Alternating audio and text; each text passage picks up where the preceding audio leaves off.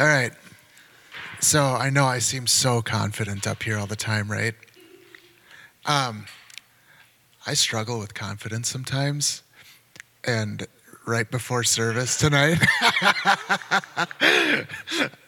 I've been really trying to get into English football this year. And right before service, I posted on a Facebook group that I'm a part of, being like, "Can you guys be nice to me, but under, help me understand how this point system works for English football?" And I check, I went to the bathroom and I, che- I checked to see if I had any responses yet, and I had about 35 comments on my post, and half of them were like, "You dumb American." so I'm brooding with confidence for tonight. So, all right. So, for those of you who don't know, we usually start with lyrics from a song, and these are your lyrics for tonight. There's an orange faced baby at the wheel of the ship. He's doing donuts in the car park, and we watch as it all falls apart. We idolize idiots. We masturbate to their sex tapes. We love them. We hate them. And we want to see them fall from grace. We laugh at them disheveled on the front page of the mail, and then we grab ourselves a pitchfork and go in for the kill. Then we light vigils, eulogize them on the internet when they cut themselves because they couldn't take it anymore. Yeah, Sam Fender. Wow. Really uh, funny to really dark. All right. So, isn't it interesting that when you're running late for something, everyone else seems to be driving too slow?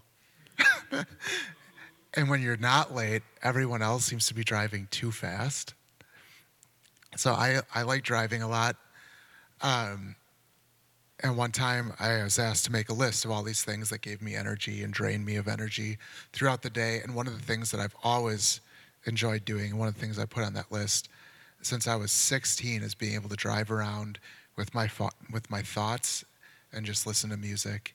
Um, it's always felt like a therapeutic way for me to process my emotions. Uh, and during all that, one thing I've kind of come to despise is people who I deem to be bad drivers. So, um, through all this, my discernment of who's a bad driver has also started to apply to people who drive certain types of vehicles. I've, I've, become a bit of a carist. And so I ascribe certain attributes to drivers based on the cars that they drive sometimes. For example, I hate pickup trucks. I know. I don't know why. Well, actually, I do know why. I'm going to tell you. Uh, for some reason, I feel like people who drive trucks feel as though they own the entire road and the speed limit is determined by them. It's always driven me crazy. And I think Elena's heard me complain about a thousand times of when we're out for the, a walk with the dog and a really loud pickup truck just blares by us. Like, wow, like you're compensating for something, aren't you?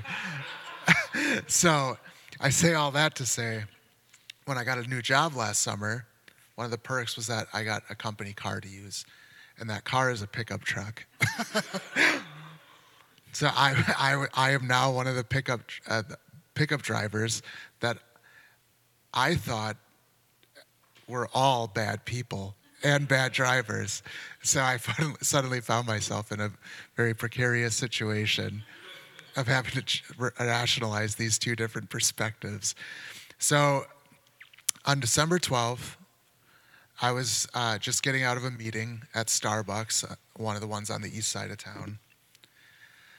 And the person I was meeting with uh, while we were talking, he had ordered a sandwich and a breakfast burrito. He didn't offer me either of them. uh, I hadn't eaten yet that day, and I was watching him eat during our meeting, and I had this still small voice in the back of my head that just kept whispering, um, burrito, burrito, burritos. so after our meeting, I drove to a Taco Bell up the street to get multiple burritos.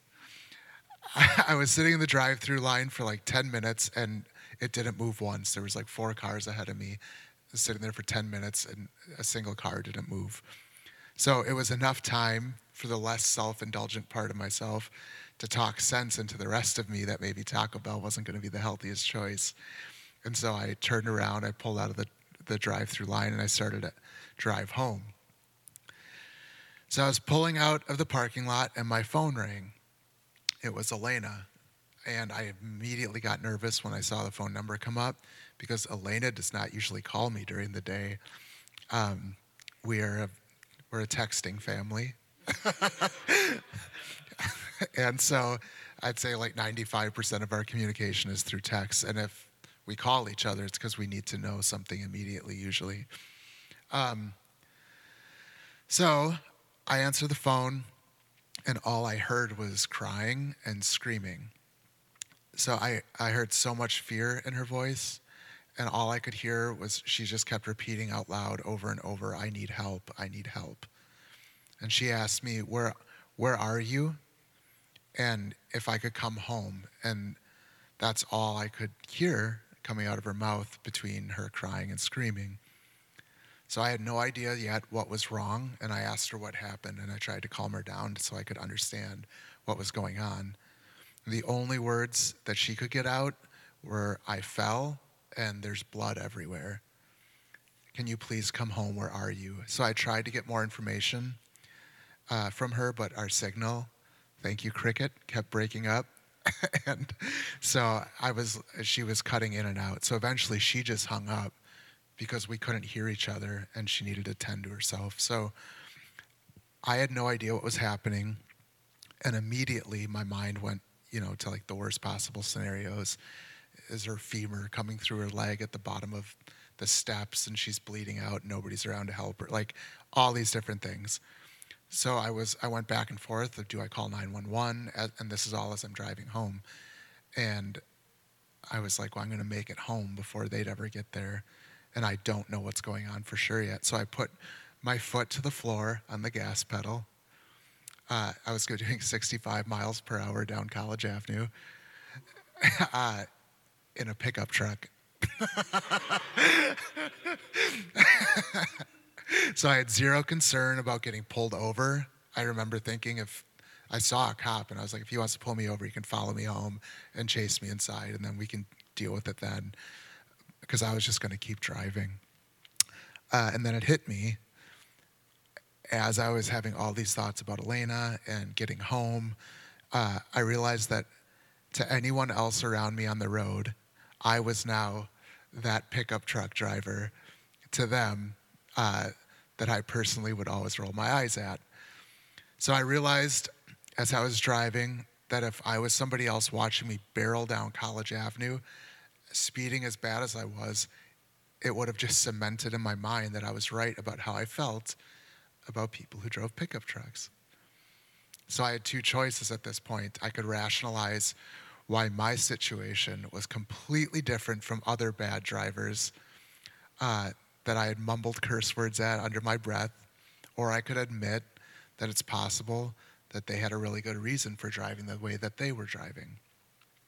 Maybe those people were going through a situation like mine, or maybe something worse.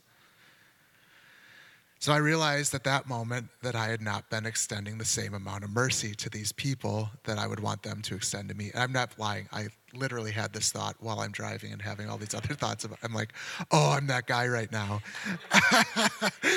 um, so I am, I am so often ready to immediately judge and label people as bad drivers or other things. Uh, when I often do a lot of those same bad driving habits myself. So, to conclude that part of the story, just so we all know, Elena's fine. She's right here in the back. Um, she didn't bleed out in the hallway.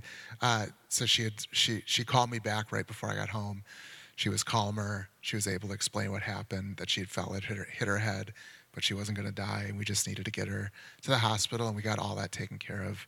It was awesome it was a bad experience, but it was everything went smoothly. So I know that a story about driving and mercy and being merciful towards other people because you can be a bad driver sometimes isn't exactly life changing information.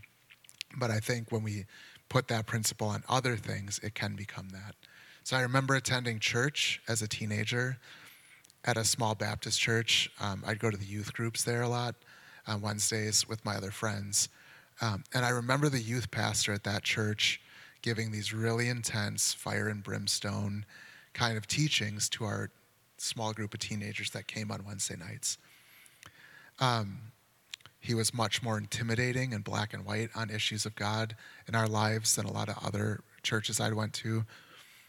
And I remember hearing a few years later from a friend that was still going to that church that that same youth pastor had been caught looking at porn on his computer in his office uh, at church and talk, talking sexually with women over the internet that were not his wife in his office at church. And I don't remember, so I don't know for sure how this happened, so I'm going to say it could have been either of these two things. If he was fired immediately or if he stepped down from his position at church. I'm not sure, but I know he was out of his, he lost his position at church. And looking back now, and even then, I very much wonder if leaving his position immediately was the right thing to do. I remember thinking about how I had done many of the things that he was being accused of doing. And I remember thinking deep down that I wouldn't be very surprised if many of the people in that church were doing the same things as well.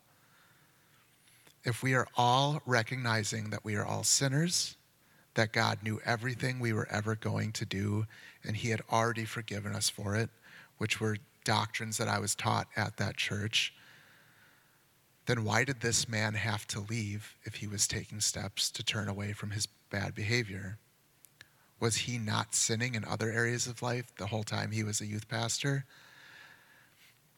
Um, so I understand that for safety of others, there are certain standards applied to leadership that are not applied to people under that leadership. God holds teachers to a higher standard, I believe. Uh, what I didn't understand was why someone was being shunned by their community for sinning. It was like we as humans got to decide where the line was for what was too much, for what was too wrong of a thing, and cut those people off. So we got to be the ones to decide what was too horrible that someone couldn't be forgiven for, at least in our eyes. Uh, it was like we were making ourselves gods. I looked at this and I was like, who are these people to be the ultimate judge of this, um, of ultimate judges of right and wrong?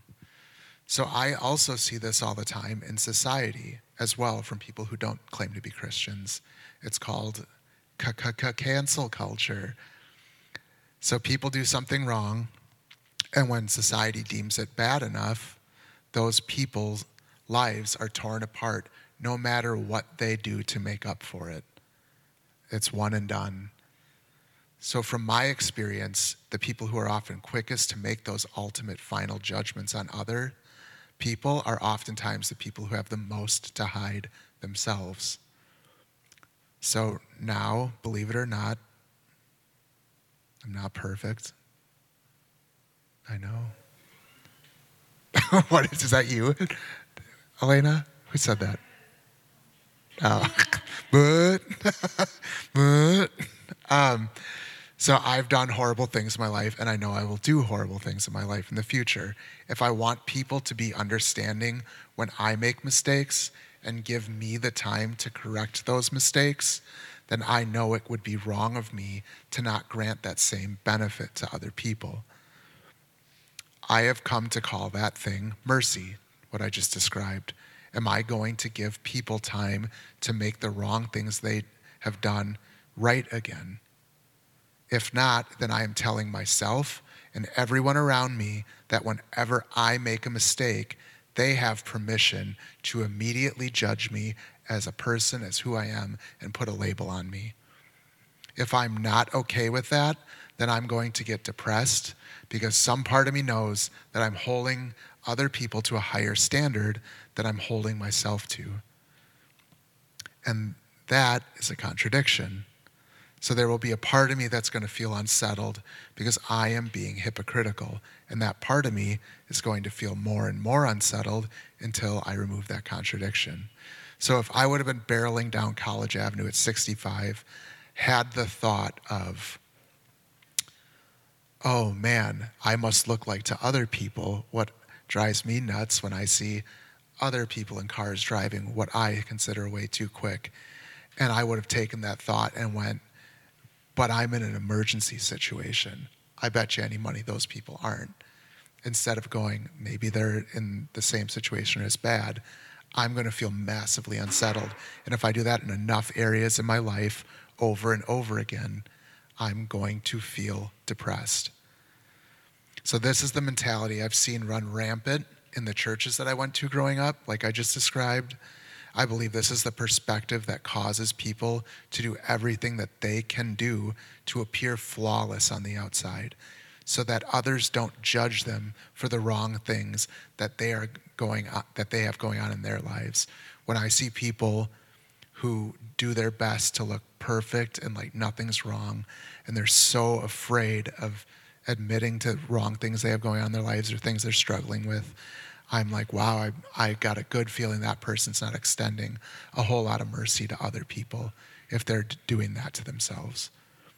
Um, so, this is one of the reasons that when I went to church, I felt like so many people in church were fake. Because unfortunately, what I experienced in church, like the story I just told, was there wasn't a whole lot of mercy extended to people the way it ought to have been. So, I'm going to reread uh, what Pastor Patty um, read before the verse, Matthew 5, 1 through 7. Seeing the crowds, he went up on the mountain, and when he sat down, his disciples came to him, and he opened his mouth and taught them, saying, Blessed are the poor in spirit, for theirs is the kingdom of heaven. Blessed are those who mourn, for they shall be comforted. Blessed are the meek, for they shall inherit the earth.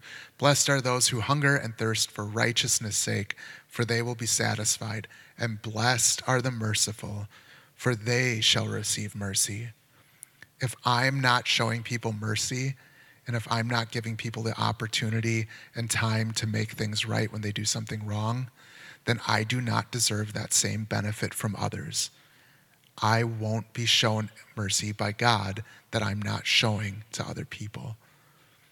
It would not be fair of Him to do that, and it wouldn't be right or just of Him to do so. So, in closing, before Pastor Patty comes up to close us in prayer, and before we go into worship, I want to give you guys something to think about and reflect on and go to God with.